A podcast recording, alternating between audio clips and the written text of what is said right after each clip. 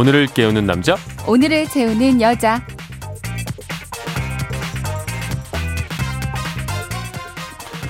네, 오늘을 꽉 채워줄 생활 정보 알려드리겠습니다. 오늘을 채우는 여자 곽지연 리포터 나오셨습니다. 안녕하세요. 네 안녕하세요 네, 오늘은 어떤 얘기 좀 준비를 해주셨나요? 보통 운전하면서 이제 신경을 좀 덜 쓰게 이제 좀 덜 중요하게 생각하는 부분이 있어요 그 네네. 부분이 바로 창문 와이퍼 아, 와이퍼는 신경을 좀 덜 쓰실 텐데요 그렇죠. 오늘 와이퍼 관리하는 방법 알려드리겠습니다 저도 사실 매일 새벽 출근길에 운전하면서 오거든요. 네 운전하면서 오시죠. 저도요 네. 근데 매일같이 운전을 하면서도 음. 사실 와이퍼는 아, 신경 써본 적이 없네요. 어, 그렇죠 네, 뭐 갑자기 눈이나 비가 내릴 때도 그렇고요 네. 이제 지난주에 눈이 갑자기 내린 적도 있었는데 이럴 때 앞유리 닦으려고 와이퍼를 작동시켰는데 제대로 닦이지 않을 때 이물질이 많이 남으면 많이 아, 당황스럽거든요. 맞아요. 네. 어, 그래서 와이퍼를 언제 어떻게 교체하는지 모르시는 분들이 많아서 이거 준비했습니다. 저는 예전에 와이퍼를 교체해야 되는지도 몰랐어요. 그래서 이게 소리가 정말 할 때마다 뻑뻑 소리가 나는데 그냥 그럴 때? 위험하거든요. 그냥 그러고 말았던 기억이 있습니다. 되게 와이퍼 교체 시기가 12개월, 그러니까 네. 1년 주기가 적당하다고 합니다.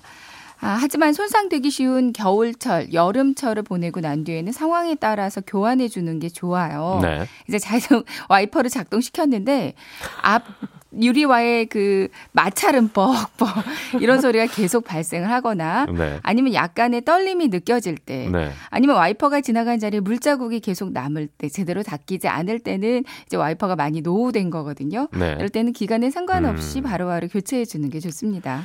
이게 꼭 정비소에 가지 않아도 손쉽게 교체할 수가 있다고요? 네. 뭐 여타 다른 그 자동차 토- 소모품과는 다르게 충분히 셀프 교체가 가능한 부분이 와이퍼거든요. 네. 여성들도 손쉽게 교체할 수가 있는데요. 네. 이제 교체하는 방법 순서는 우선 와이퍼를 양쪽 모두 완전히 위로 세워 주세요. 네. 이제 와이퍼는 갈고리 모양의 와이퍼 암에 걸어서 이제 고정하는 구조로 돼 있거든요. 네. 잠금 장치가 돼 있기 때문에 여기를 분리하고 기존 와이퍼를 꺼내면 됩니다. 아. 새 걸로 같은 방식으로 걸어서 고정시키면 간단해요.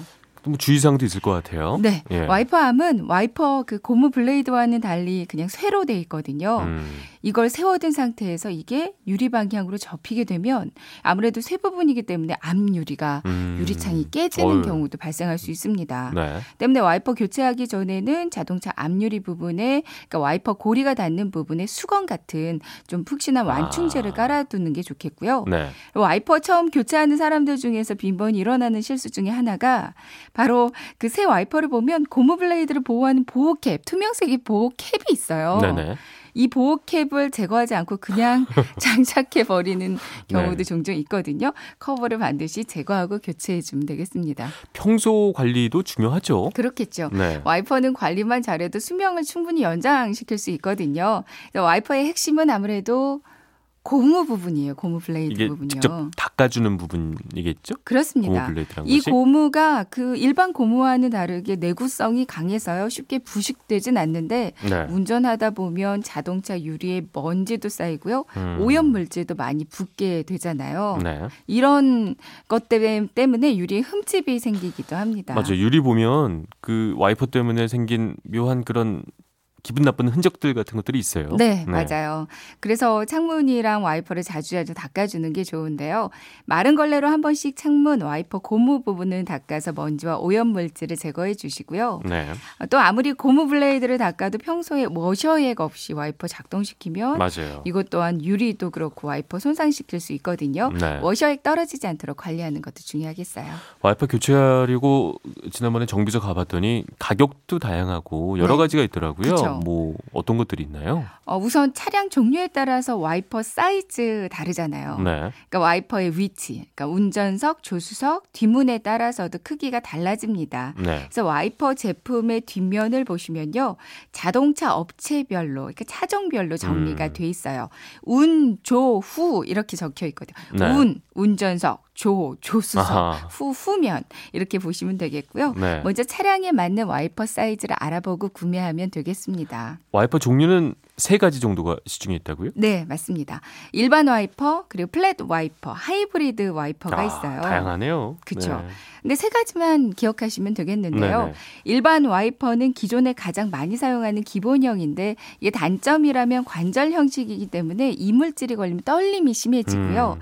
겨울철에는 쉽게 얼어버리는 단점이 있습니다. 네. 그래서 이런 단점들을 보완한 제품 플랫 와이퍼예요. 네. 요즘 생산되는 대부분 수입차에는 기본 적으로 이 플랫 와이퍼가 장착돼 있는데요. 네. 장점이라면 일체형이기 때문에 고속 주행할 때도 안정적이고요. 겨울철에도 동결되지 않는데 일반 와이퍼보다는 밀착되는 압력이 일정하지가 못해요.